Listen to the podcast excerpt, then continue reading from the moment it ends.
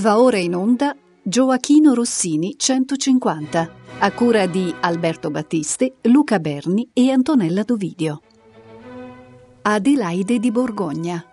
Presentazione di Francesco Ermini Polacci.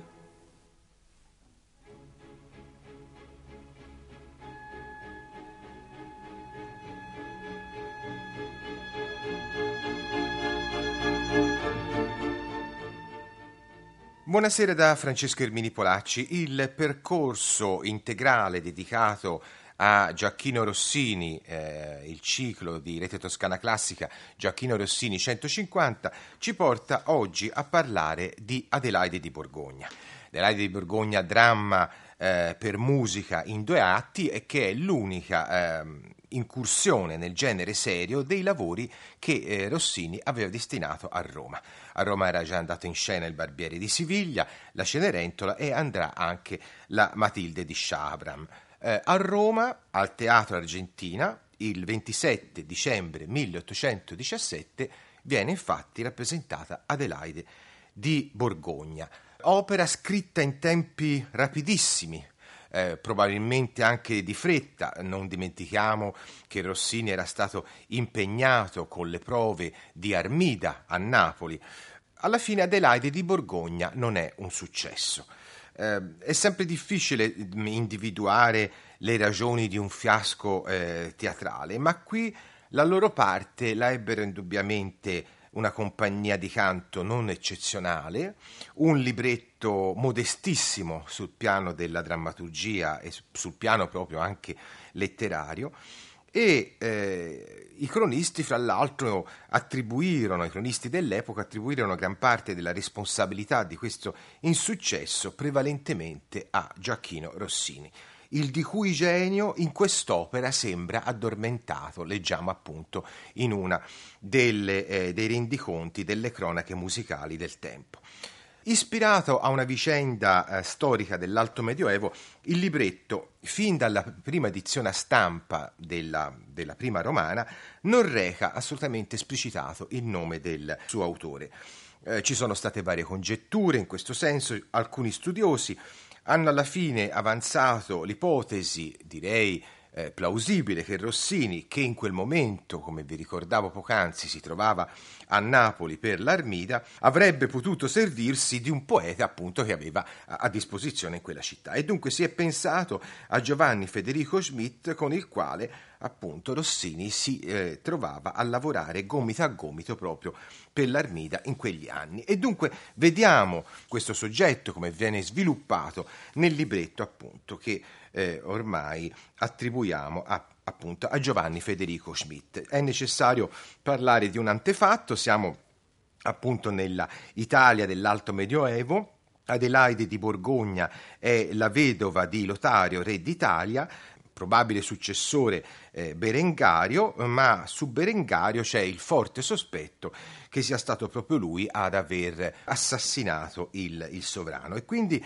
Berengario cerca di eh, attenuare ecco, queste, queste voci, eh, offrendo ad Adelaide di unirsi in matrimonio con il figlio Adelberto. Adelaide rifiuta eh, fugge e trova eh, alla fine asilo nella fortezza di Canossa presso Iroldo e qui arriva in suo soccorso l'imperatore eh, Ottone al quale lei promette la propria mano e i diritti eh, acquisiti sul, sul, regno. Questo diciamo come sostanza eh, necessaria, come antefatto per capire quelle che saranno poi le vicende sviluppate in un libretto suddiviso in due atti. Il primo atto si apre sulla fortezza di, di Canossa con i vincitori che esultano, il popolo che piange le sorti della patria e della stessa Adelaide, dove troviamo eh, Adelberto che cerca di convincere proprio Adelaide a, sposarla. Ottone si viene a sapere, è giunto nelle vicinanze e Berengario, consapevole di avere forze militari non sufficienti, decide di ingannarlo con delle eh, proposte di pace che in realtà sono fittizie. Troviamo poi eh, Adelberto che offre appunto ad Ottone la pace, eh, invitandolo allo stesso tempo però a non fidarsi di Adelaide, che eh, lui eh, gli presenta come una donna ambiziosa e anche eh, capace soltanto di pensare al, al potere. Nel salone della fortezza Berengario accoglie poi Ottone che subito chiede di incontrare eh, Adelaide. Ottone promette dunque il suo aiuto, eh, si innamora della principessa e le dichiara immediatamente suoi, il suo intento di, eh, di sposarla. Adelaide alla fine si convince, pensa di dimenticare tutto il, tutto il, passato, tutta la tristezza della sua situazione e dunque pensa esclusivamente alle nozze con Ottone. Dunque eh, i due sembrano avviarsi appunto al matrimonio, alla cerimonia vera e propria di matrimonio ed eccosi così nuovamente nella piazza di Canossa con Ottone e Adelaide accompagnati da canti festosi della folla, mentre appunto intorno a loro Berengario e Adelberto eh, stanno ovviamente cospirando, finché eh, la cospirazione si tramuta in una vera e propria aggressione nei confronti di Ottone e i suoi soldati e quindi si passa, lo ascolteremo poi, a questo momento di grande festa, a un vero e proprio momento momento di, di tragedia, con Adelaide che viene condotta via dai guerrieri e Ottone e i suoi invece però che non riescono a, a essere eh, diciamo sconfitti dai nemici. Si passa così al secondo atto, eh, nuovamente all'interno della fortezza, eh, i guerrieri di Berengario che stanno esultando, Adelberto che nuovamente torna ad offrire a Adelaide la possibilità di eh, dividere il trono con lui, ma non trovando nessun tipo di, di conferma da questo punto di vista. Nel frattempo le eh, vicende si sono rovesciate Ottone ha vinto Berengario e lo ha fatto a sua, volta, a sua volta prigioniera. Entra in scena a questo punto Eurice, che è la moglie di Adelberto, che prega il figlio di restituire Adelaide in cambio appunto de, del padre, del marito in questo caso, ossia di Berengario. Adelberto, eh, combattuto fra l'amore per la principessa e la pietà filiale dall'altra, eh, non riesce assolutamente a prendere la decisione, al suo posto lo fa Eurice che di nascosto escogita di liberare Adelaide. Nuovamente la scena si sposta nell'accampamento eh, imperiale dove arriva Adelberto disposto a cedere Adelaide ma Berengario si oppone dice bene a fare diciamo, questo, questo, cambio di ostaggi, chiamiamolo così per, per, semplicità, purché appunto gli venga garantito eh, il trono.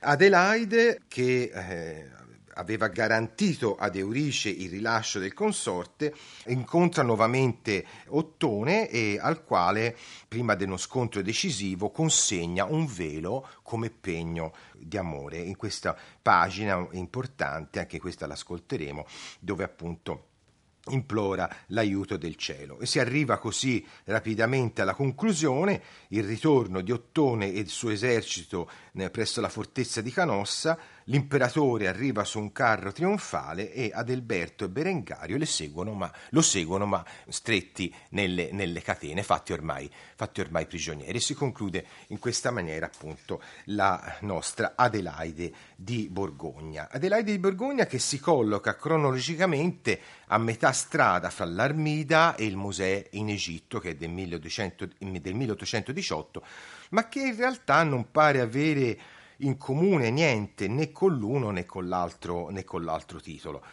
Um, come ha notato giustamente Rodolfo Celletti, che è uno studioso eh, studioso della vocalità ben nota, eh, la vicinanza di quest'opera, cioè della Adelaide di Borgogna, è semmai con il Tancredi. Tancredi è un'opera di alcuni anni precedenti, del 1813, e i punti di contatto sono principalmente da individuarsi nel tema cavalleresco, una vicenda appunto eh, medievale, in questi accenti epici, nella, eh, anche nella solennità e nella nobiltà musicale con la quale Rossini dà appunto una sua veste sonora a questo eh, soggetto. È un gusto che non poche volte rimanda, a mio avviso, all'opera barocca, al mondo di Metastasio, per esempio, a quel Settecento, che rappresentò sempre per Rossini una specie di ideale, no? di, di mondo, di mondo perduto.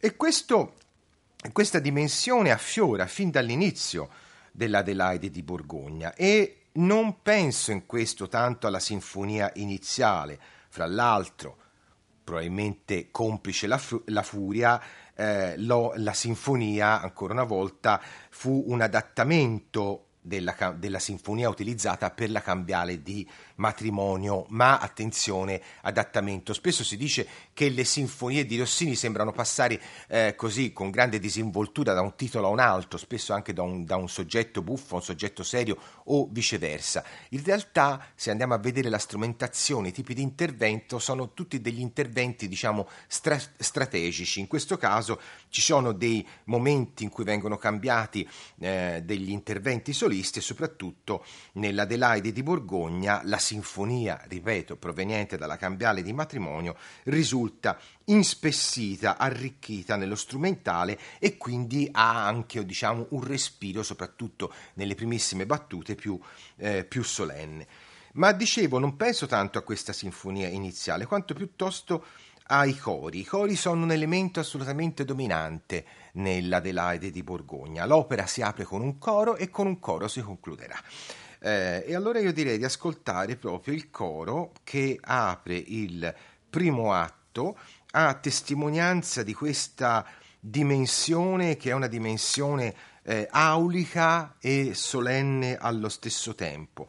Il popolo piange le sorti della propria terra, piange le sorti di eh, Adelaide, mentre i vincitori esultano ed è questo il coro iniziale Misera patria oppressa.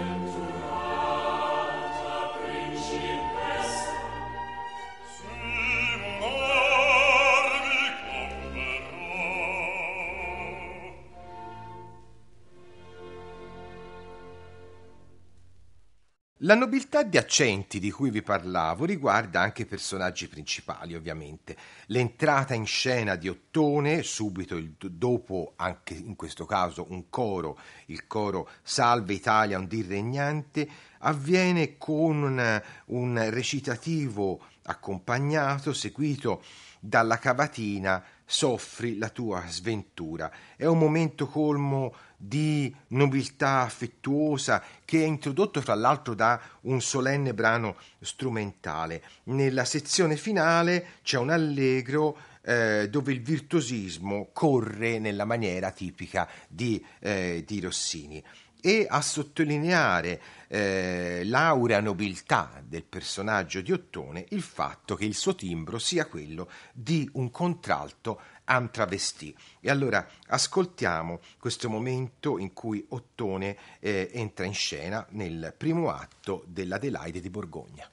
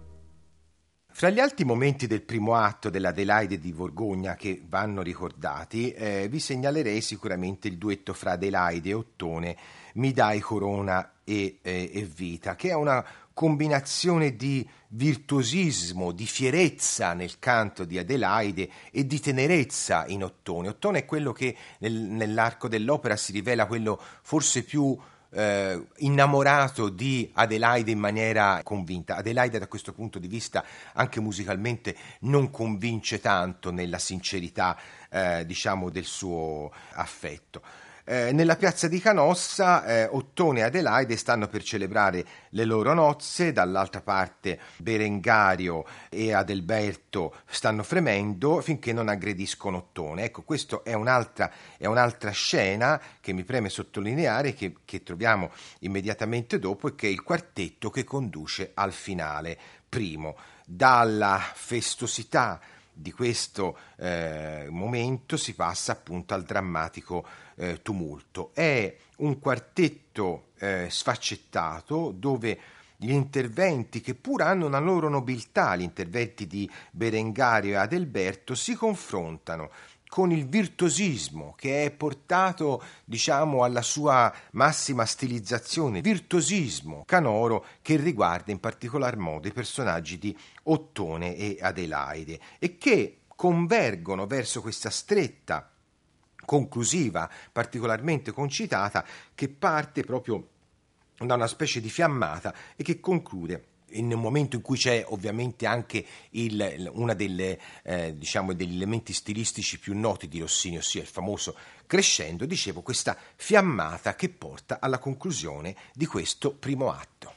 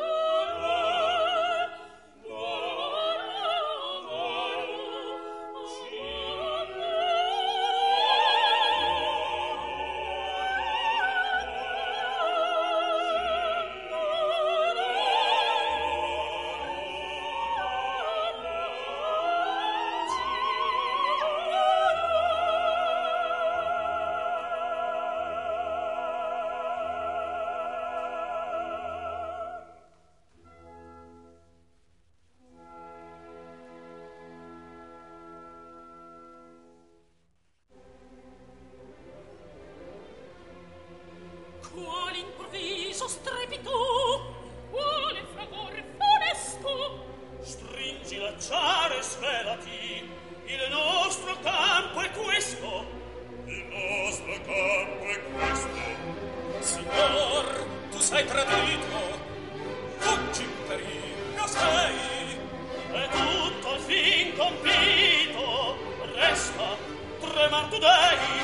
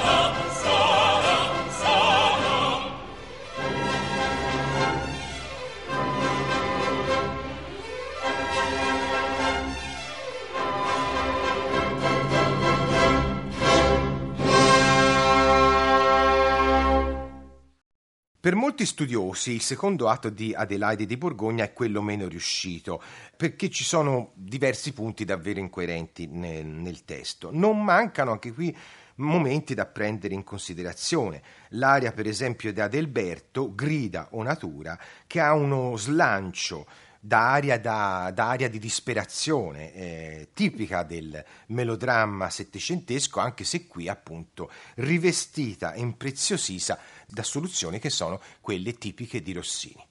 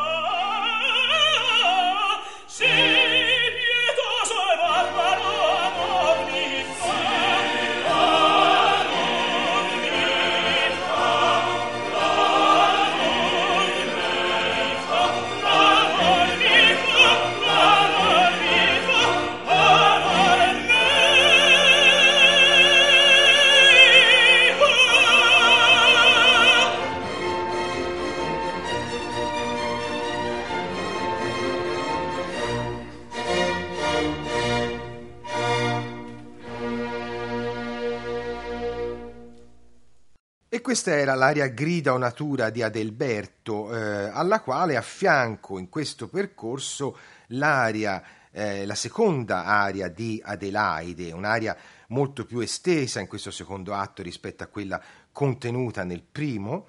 Eh, e qui abbiamo uno dei momenti che fra l'altro eh, dell'Adelaide di Borgogna diciamo, è sopravvissuto anche nel repertorio concertistico delle grandi interpreti eh, rossiniani. Cingi la benda candida, intonata quando eh, Adelaide offre, come vi ricordavo nella trama, ve- un velo come pegno d'amore ad Ottone è una, un'area particolarmente strutturata, con delle origini, diciamo, nelle idee, nelle cellule emotivi che, che sono riconducibili ha ben tre partiture eh, differenti. Questo, di questo non ci dobbiamo meravigliare perché spesso la tecnica diciamo, dell'auto in prestito è particolarmente eh, così coltivata dal nostro Rossini. Qui abbiamo una prima derivazione che è l'aria anzi facendo proprio un discorso inverso nella quest'area dell'Adelaide di Borgogna eh, arriva alle sue radici nella, nell'area di Cerre, nella cantata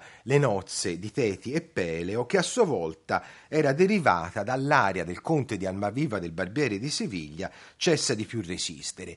Stesso motivo e stessa idea che ritorneranno nel grandioso eh, rondò de finale della Cenerentola di Rossini. Ecco, il materiale in sostanza ha questa derivazione per questa grande area di Adelaide di Borgogna, strutturata in due sezioni, una, un'area che prevede anche l'intervento di Ottone e del coro, eh, un momento di solenne regalità all'inizio in questo allegro Cingi la benda candida eh, con un momento irto di virtuosismi vocali e un momento diciamo più estatico, un andante eh, segrate son le lacrime. Ascoltiamo allora questo momento importantissimo e comunque il culmine diciamo eh, del eh, percorso canoro dell'Adelaide di Borgogna.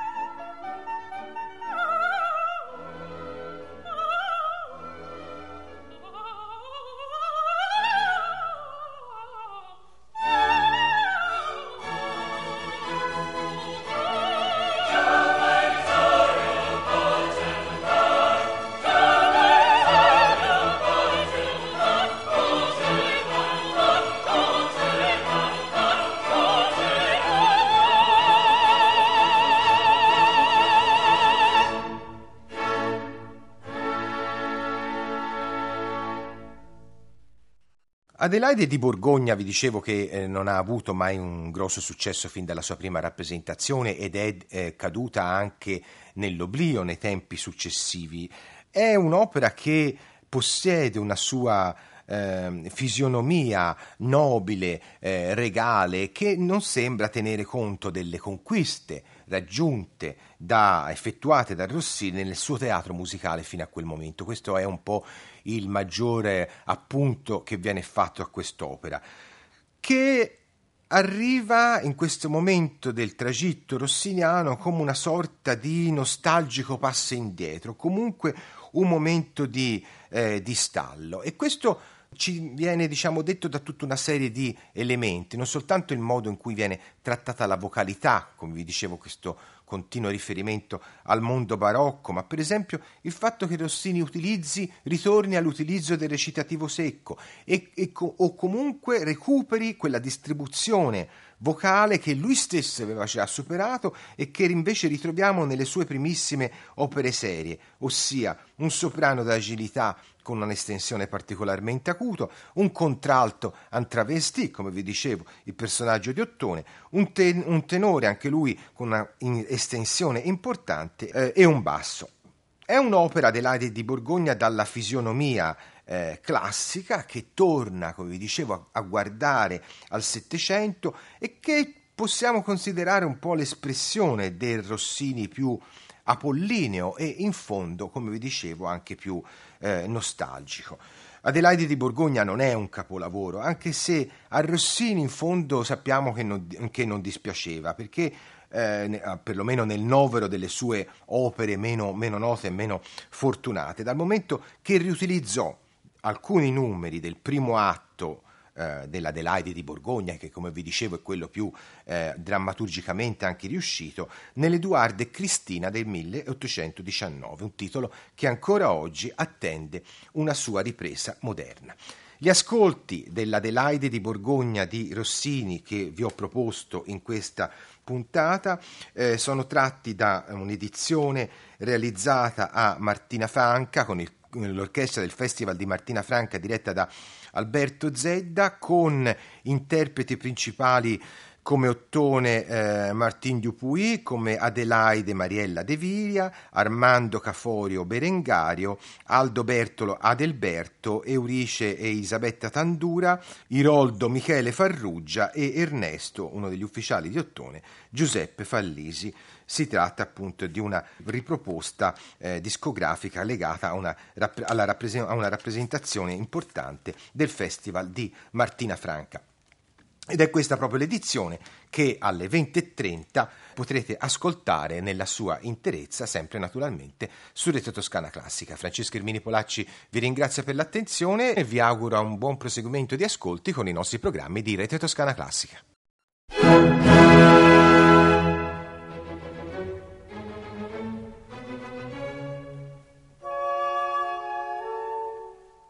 Abbiamo trasmesso Gioachino Rossini 150 a cura di Alberto Battisti, Luca Berni e Antonella Dovidio. Adelaide di Borgogna. Presentazione di Francesco Ermini Polacci.